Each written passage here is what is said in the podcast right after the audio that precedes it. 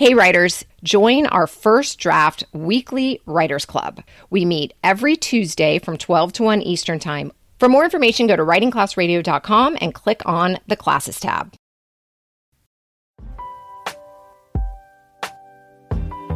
Going back to the place where it all began. Hi, I'm Allison Langer, I'm Andrea Askowitz. and this is Writing Class Radio. You'll hear true personal stories and learn a little bit about how to write your own stories. Together, we produce this podcast, which is equal parts heart and art. By heart, we mean the truth in a story. By art, we mean the craft of writing. No matter what's going on in our lives, writing class is where we tell the truth. It's where we work out our shit. There's no it's where we work out our sheet, chat, sheet, shoot. Sheet. There's no place in the world like writing class, and we want to bring you in.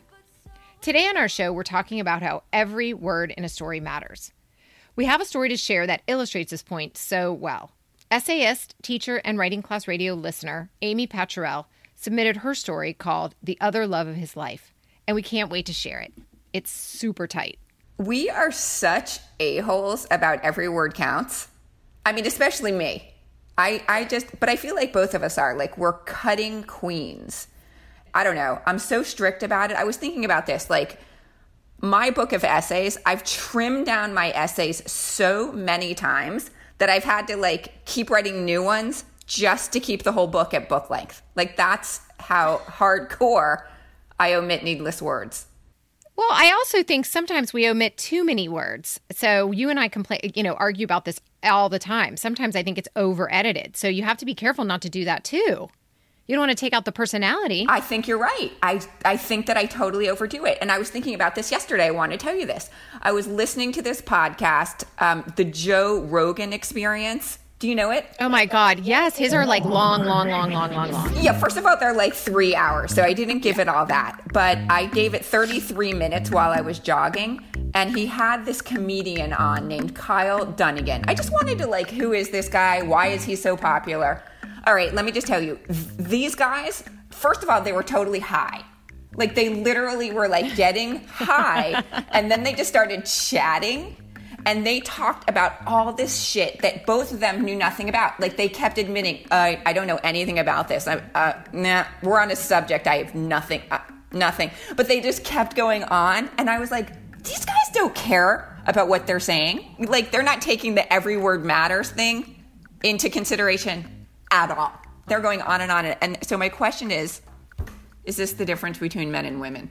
I think it's just COVID casual. I don't know. Everything is kind of up in the air now. Everyone's just, "Ah, who cares?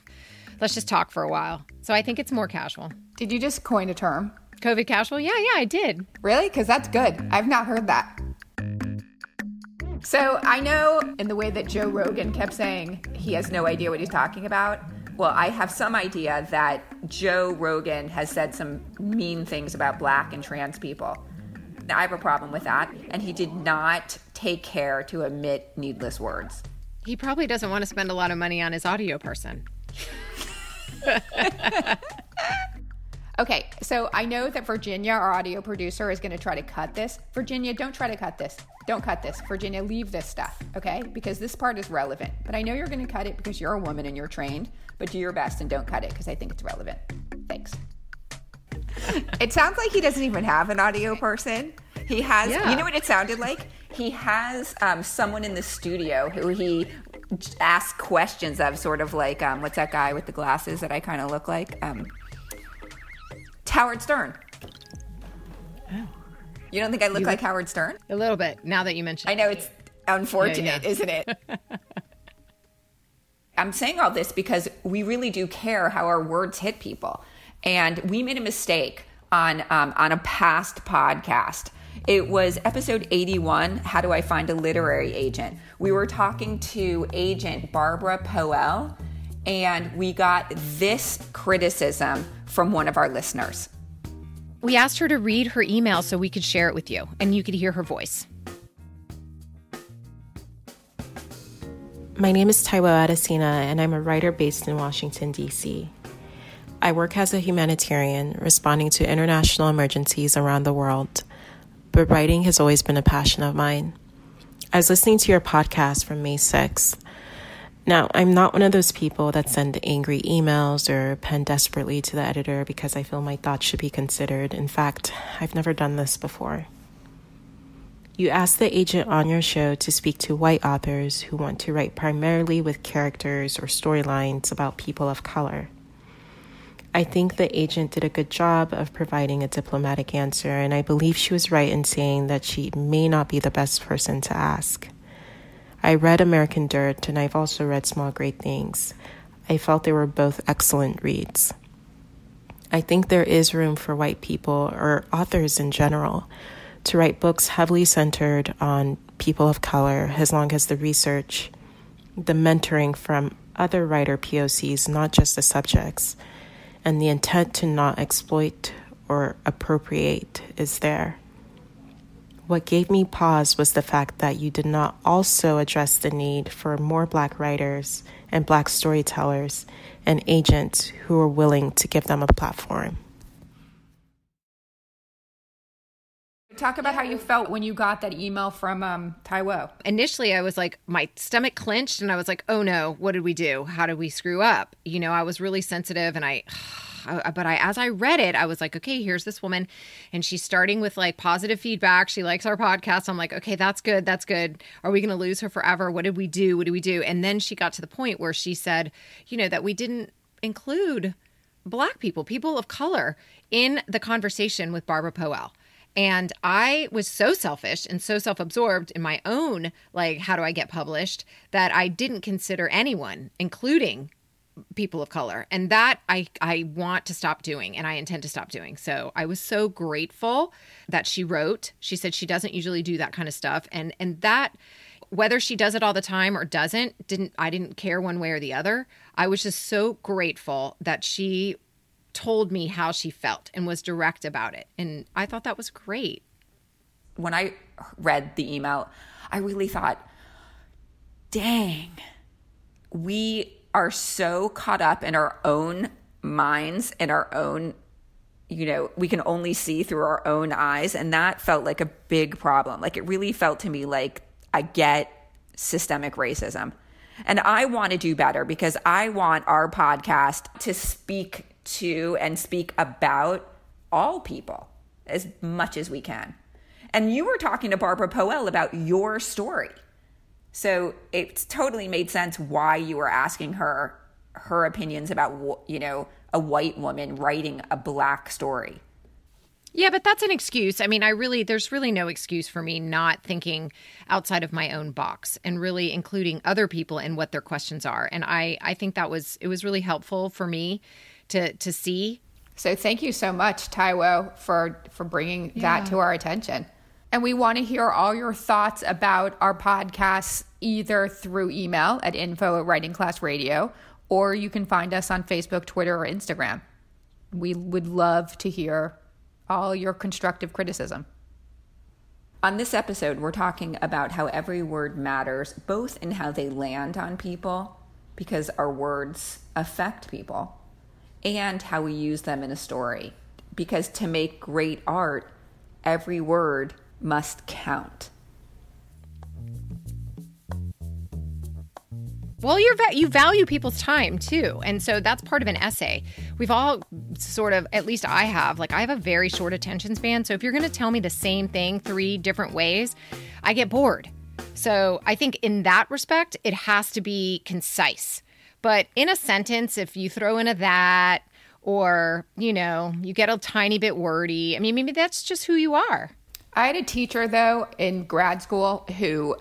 So she had us do this thing where we would tell a story out loud and this is great great practice for omitting needless words and every time we would say um or that or or anything that was not that didn't count like that didn't move the sentence forward she would ta- like she it was this this is so old fashioned but there was a blackboard with chalk those days. Anyway she would just like throw the chalk against the, blackboard. It was like so i've learned to get rid of the that's and the uh, and the extra words. But also in an essay especially a short essay like the one you're going to hear today on our show it's very important to stay on topic. So a story is like a thesis you have to tell that one story. And if all of your information and all the scenes and all the um, details in your story need to lead to your conclusion, and if they don't, then those are the elements you need to cut. All right, back after the break. We're back. I'm Allison Langer, and you're listening to Writing Class Radio. The story you're about to hear is by essayist Amy Paturel. Amy's essay was originally published in the April 2009 issue of Newsweek. The title of her essay is The Other Love of His Life.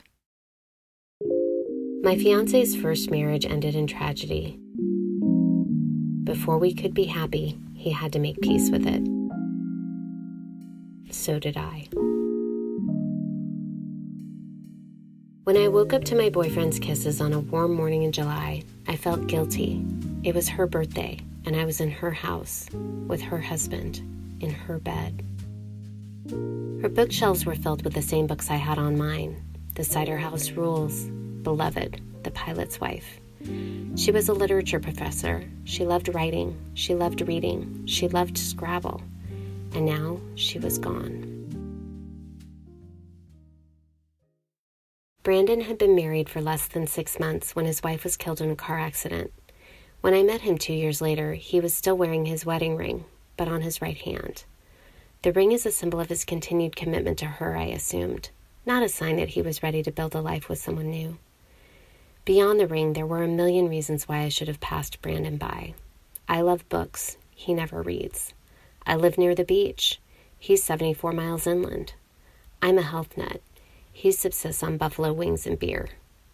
But there were bigger reasons for me to stay. We both loved racing toy penny cars in the mall, pretending we were Fred Astaire and Ginger Rogers, and singing Barry Manilow's Copacabana at the top of our lungs. He was loving, charming, sweet, and he knew how to make me laugh from deep within my belly. Plus, I was like her, and they were happy. I pored over her pictures, trying to learn everything I could about the woman who came before me. She would always hold a place in Brandon's heart, so I needed to know who she was. A chill came over me when I visited her memorial page and read through the online guest book. No one could ever fill her shoes, someone wrote. That launched me into my next search dating a widower. Every site I visited warned of men who disappear after a few months out of guilt those who constantly draw comparisons to their late spouse, and those who live in the tragic state of what if. Brandon hadn't done any of those things. But then I read this. If he has pictures of her on the walls, clothes of hers in the closet, and trinkets of their life together on display, he's not ready. Brandon insisted he wanted to move on, that she was dead and he was not. He even avoided the red flags I had read about. About a month into the relationship, the ring came off. Pictures were tucked away and replaced. Slowly, her clothes began to disappear from the closet.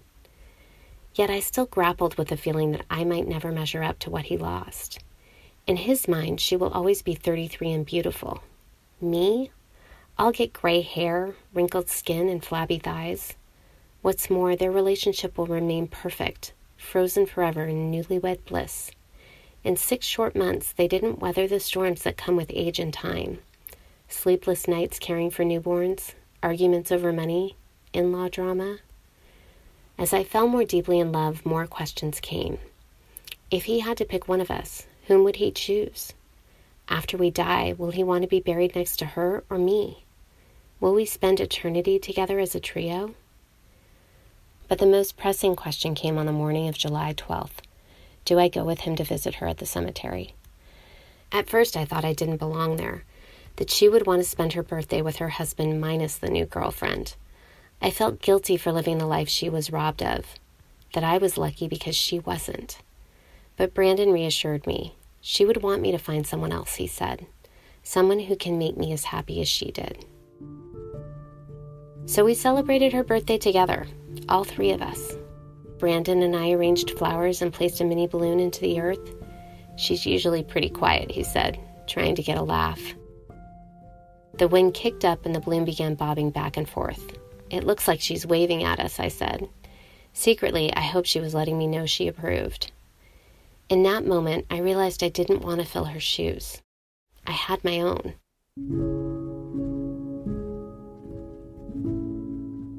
She and I had much in common, but we were also very different. I call Brandon out on things she might have let slide. She enjoyed shopping. I prefer wine tasting. She was a master quilter. I can't hem a pair of pants. I am a very lucky man, Brandon said as he hugged me on the cemetery lawn. I used to disagree. How could someone who lost his wife in an instant call himself lucky? But as we walked back to the car, I knew he was right. He has the love of two women. Maybe I'm a hopeless romantic, but I like to believe the first one helped guide him to the second.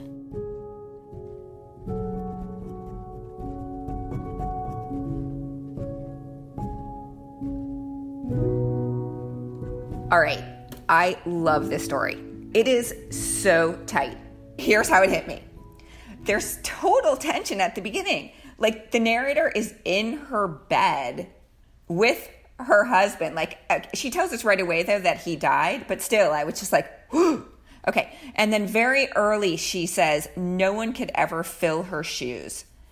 And that to me is what the whole story is about. It's about this narrator like insecurity about filling the shoes of her boyfriend's dead wife. And all of the details and all of the scenes, everything she tells us in this whole story supports this thesis or supports the story about, oh my God, I'm insecure that I'm never going to be able to fill her shoes.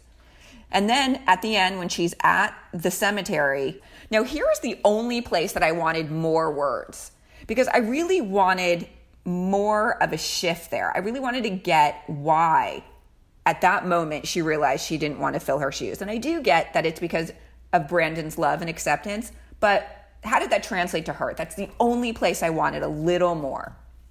I think they cut this story to publish it, so they cut out some of that. So there may have been the words you wanted in an original um, version of this essay. So that does sometimes happen. You know, they things get cut as it gets published, and we don't have a ton of control over that if you want to get published. But what I want to talk about is the setup, the structure. The structure of this piece is textbook perfect. The way she sort of throws what this thing is going to be about. Then we get backstory. The backstory comes in the very second paragraph. Brandon had been married for less than six months. And that is so necessary because I feel like a lot of times people don't ground us with the backstory. And it's that's taken care of right in the beginning. Um, and then she lists in detail all the reasons why she should have passed him by. He never reads, you know, she lives near the beach, he doesn't. She's a health nut, he isn't. So I those things have drawn me in. And in every paragraph, she doesn't leave me wondering, like what? And I thought that was really, really, really perfect. That's that's sort of helping my question because that also the way that she talked about their love, hers with Brandon, shows me she's showing us that they're a really good relationship. Yeah. And then she says she brings us back to the cemetery. But the most pressing question came on the moment, the morning of July 12th. Do I go with him to visit her at the cemetery? So we're back in the story. We we're done with the backstory. We know all about the relationship, and then she starts talking about her insecurities and her emotion in this relationship, and it's vulnerable. And that's what a lot of people miss in their story. If you just give us the details without any vulnerability, it, we feel like, well, you're not bringing us in deep enough, and we're not really getting all that information that we're really curious about. And a story should have that. So I thought she did that really well. And it's it's so textbook. Like this happened and then this happened and then this happened and finally this happened. And that's what she does. She takes us in chronological order and then she gets to the very end. So I thought it was excellent. I mean, the second I read it, I was like, I love this lady. I want her to be my best friend. And um, let's talk about how we took her class. Yeah, so we took her t- class. Then she said, "Oh, I'm having a class." I, I was like, "Can we form a group? I want to read your stories. Will you read mine?" And it just felt like somebody I wanted to pull into our writing class radio family. And then she pulled us into her family. She's like, "I have this class. I want you guys to come take it." And it was awesome, and it was hard. And Amy Paturel does a ton of work for her students. And I want to tell the listener, our listeners, if you're listening right now, you can take her class too. She's having a new class coming July 6th, 2020. And um, six weeks, you get to edit two essays. She gives you a spreadsheet with editor contacts. It's a total boot camp, lots of edit- editing which of other people's stories, which is great practice. And it's 400 usually $400, but for you, $375 for all the writing class radio listeners. And um, go to amypaturel.com to sign up and tell her we sent you. And if you missed the July 6th class, just email her. She she does classes periodically and get in on the class. At some point, you have to take it. Amy Paturel's essays have appeared in Newsweek, the New York Times, the Los Angeles Times, Real Simple, Parents, and Good Housekeeping. She teaches personal essay writing online and offers one on one coaching to professional and aspiring writers. Thank you for listening, and thank you, Amy, for sharing your story with us. Writing Class Radio is produced by Virginia Laura, Andrea Askowitz, and me, Allison Langer. Social media content is by Ariel Henley. Theme music by Emia. Additional music is by Poddington Bear. There's more writing class on our website, writingclassradio.com, including video classes, stories to study, and editing resources. If you love this show and enjoy all the extras on our website, hit the support us button. And don't forget to check out the writing classes and publishing insights we are giving our Patreon supporters. $10 a month gets you an all access pass to Andrea's publishing conversations, discussions, questions, everything. $25 a month gets you a writing class called First Draft a week with me. The classes are on Tuesdays at noon Eastern Standard Time via Zoom meeting and are for one hour. We write to a prompt and share what we wrote. Then I have a second draft class, which is on Thursdays, also at noon for an hour. That's $25 a class. And there, a smaller number of people get to bring in a piece, their second draft, that they want to workshop with the class. So it's a great way to get a little bit better at writing and jump to the next step. And it's excellent. Great, great group of people. For those who are interested, jump on writingclassradio.com and click on classes, or just email me at info at writingclassradio.com. A new episode will drop the first Wednesday of the month, so look for us. There's no better way to understand ourselves and each other than by writing and sharing our stories. Everyone has a story. What's yours?